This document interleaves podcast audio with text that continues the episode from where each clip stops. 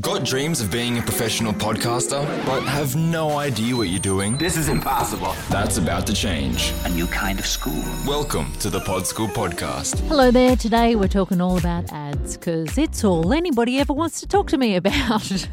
it is really amazing how many times people ask me about how they monetize a podcast that doesn't even exist yet because they're basically just wanting to get to the bit where the money starts rolling in.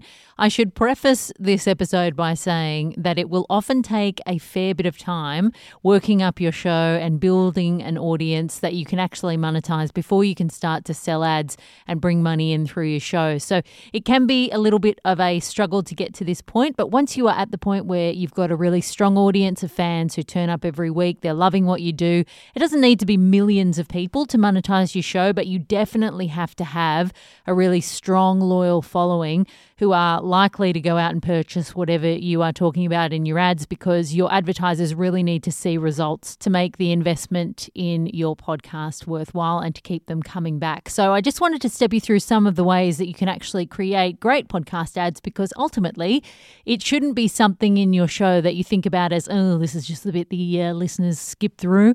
It should actually be a fairly seamless part of your content. And the best ads are the ones that don't make listeners want to skip out of them. Just because it is paid content doesn't mean that people will definitely turn off if you give a fair amount of thought to that specific real estate in your show. So there are some things that you can do to make sure that the content in your ads is as strong as the content in your actual show. The first thing to note is that you really should be curating your sponsors. I know that that sounds a little bit weird when you think, you know, you might be at the beginning of your journey and you're thinking, gosh, if anybody wants to pay me, I will take the money. I don't care who they are. But you have to realize that actually who you work with and the brands that you have on your show does impact your content. And because you are likely going to be reading those ads yourself, that is the preferred way to do things if you want your ads to be effective the stuff that comes out of your mouth during your show has to match the stuff that comes out of your mouth during your ad. So if you are constantly talking about how BS diets are and how, you know, you don't think that people should be worried about your weight, and then a meal supplement company comes your way and says, hey, could you uh, shove a few ads on your show for a couple hundred bucks? And you think, bingo you are going to erode the significant trust that you have built with your audience when they have heard time and time again that you think this stuff is BS and then all of a sudden you're reading an ad about it. So perhaps an example for your show might not be so stark, but it's really important to think about whether the advertisers you work with actually fit the brand of your show. The thing that you are monetizing when you're putting ads on your show is the trust that you have built in your audience, and you have to be very protective of that.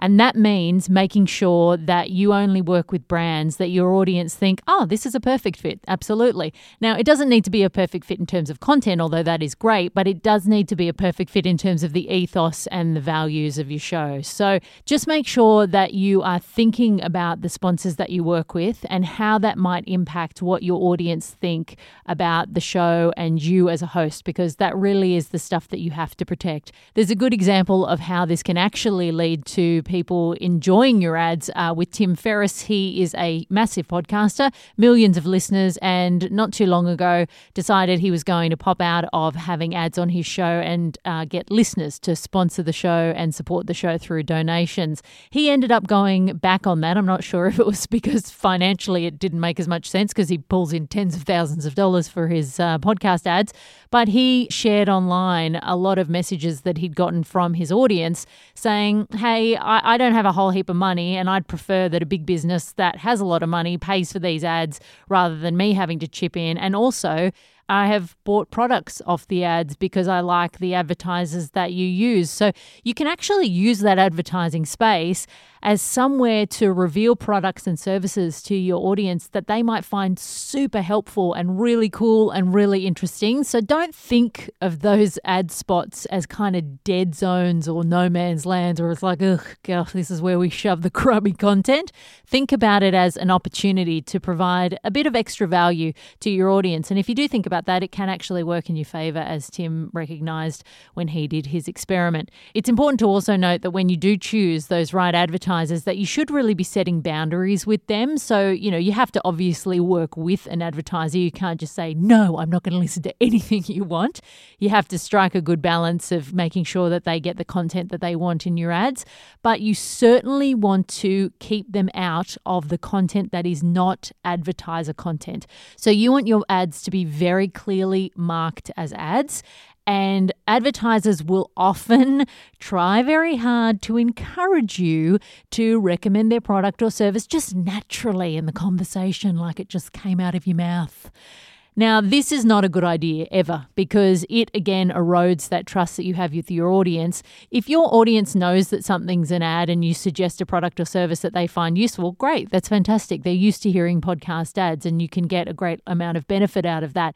But if you start dropping casually into conversation products and services, then things just get very on the nose. So you should always make sure that you set clear boundaries about where your advertiser's message goes, and that is in the ads, not in your content. Your content should be pure, protected, and that's the stuff that your audience come to hear, and then your ad is a natural part of that content, but it is separate to it. Also, it's important to get the balance right because as much as you might love the money flowing into your wallet, your listeners do not want to hear 95 ads in your podcast. So think about how long your content is and then get the balance right for how many ads you can actually put in that show. If you've got an hour of great content, then you could probably do more than one ad in the mid roll spot and maybe something at the post and the pre roll as well, because there's so much content there for an audience if your podcast episodes are 10 minutes, it's going to feel like they haven't really had much content before an ad pops in. And you can actually find a spot in a 10 minute show to put an ad, but you have to be thinking, have I given my audience enough to make them feel like they've not just turned their podcast on and whoop, we we're all of a sudden into an ad. So make sure you get the balance of content and advertisement right in your show. I've mentioned this before, but the host reading the ad is very, very important. You want it to feel like a seamless transition from your content into your ad, and shoving a radio ad or an ad read by somebody else into your podcast is incredibly jarring and it's going to do more damage than good.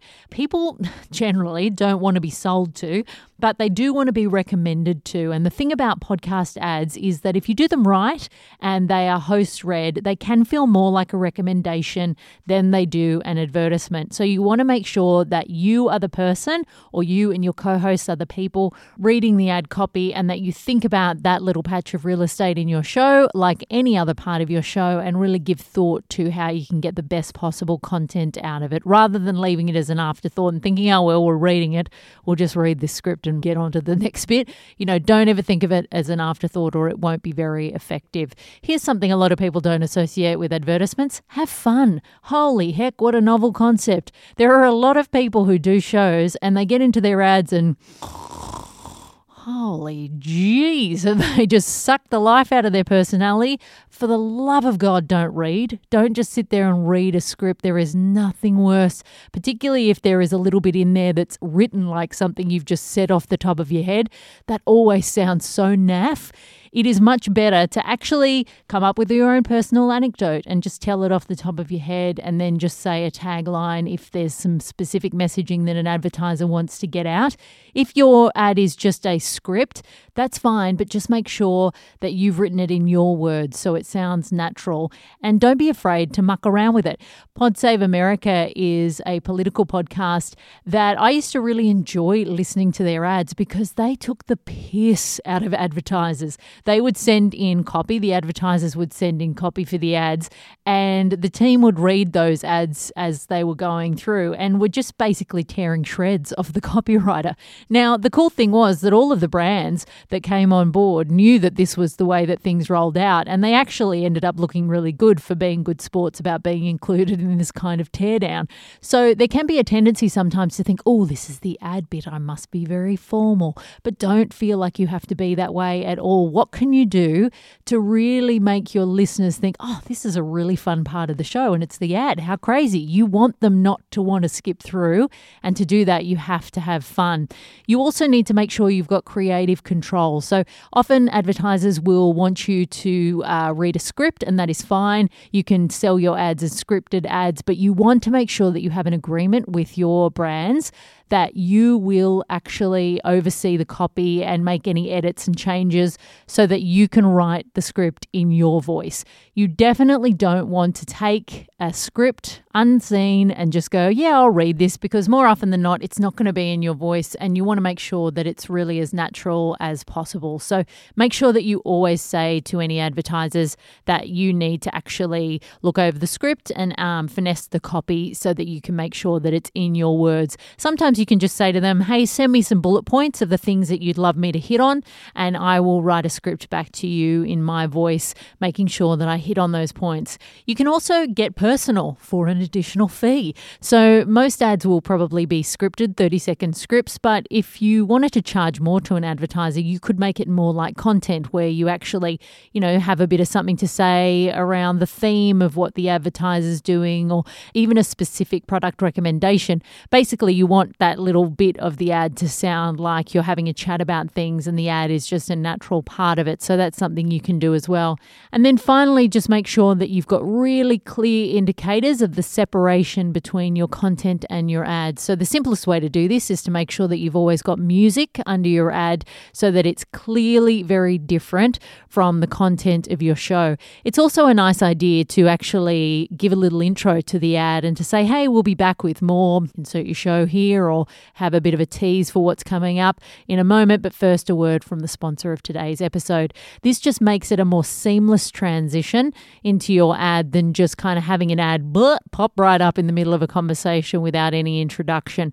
So make sure that it is clear to your audience that this is the bit that we have been paid for um, so that it doesn't sound like it's kind of just in your content and you're being a little dodgy about it. And music and a little intro can do that. I hope that's helped you think a bit more creatively about your podcast ads. If you get it right, they can actually be quite entertaining and your audience won't skip through at all.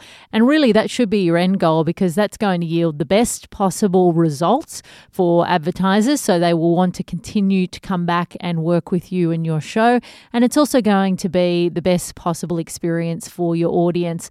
And that's what you want to maintain because if you erode that trust and that experience, then you won't have anything to monetize in the end. So making sure that you think really long and hard about how you do your ads so that they weave seamlessly into your content is a very, very smart idea as a podcaster. If you need a little bit more help with your podcast and you want to be stepped through the process from start to finish and you're like, I just want to get this damn show out and I need to fast track it ASAP, then please check out my online podcasting course, Podschool. You can find all of the details at podschool.com.au. Thanks so much for listening. I'll see you next week. And until then, happy podcasting. That's all for today.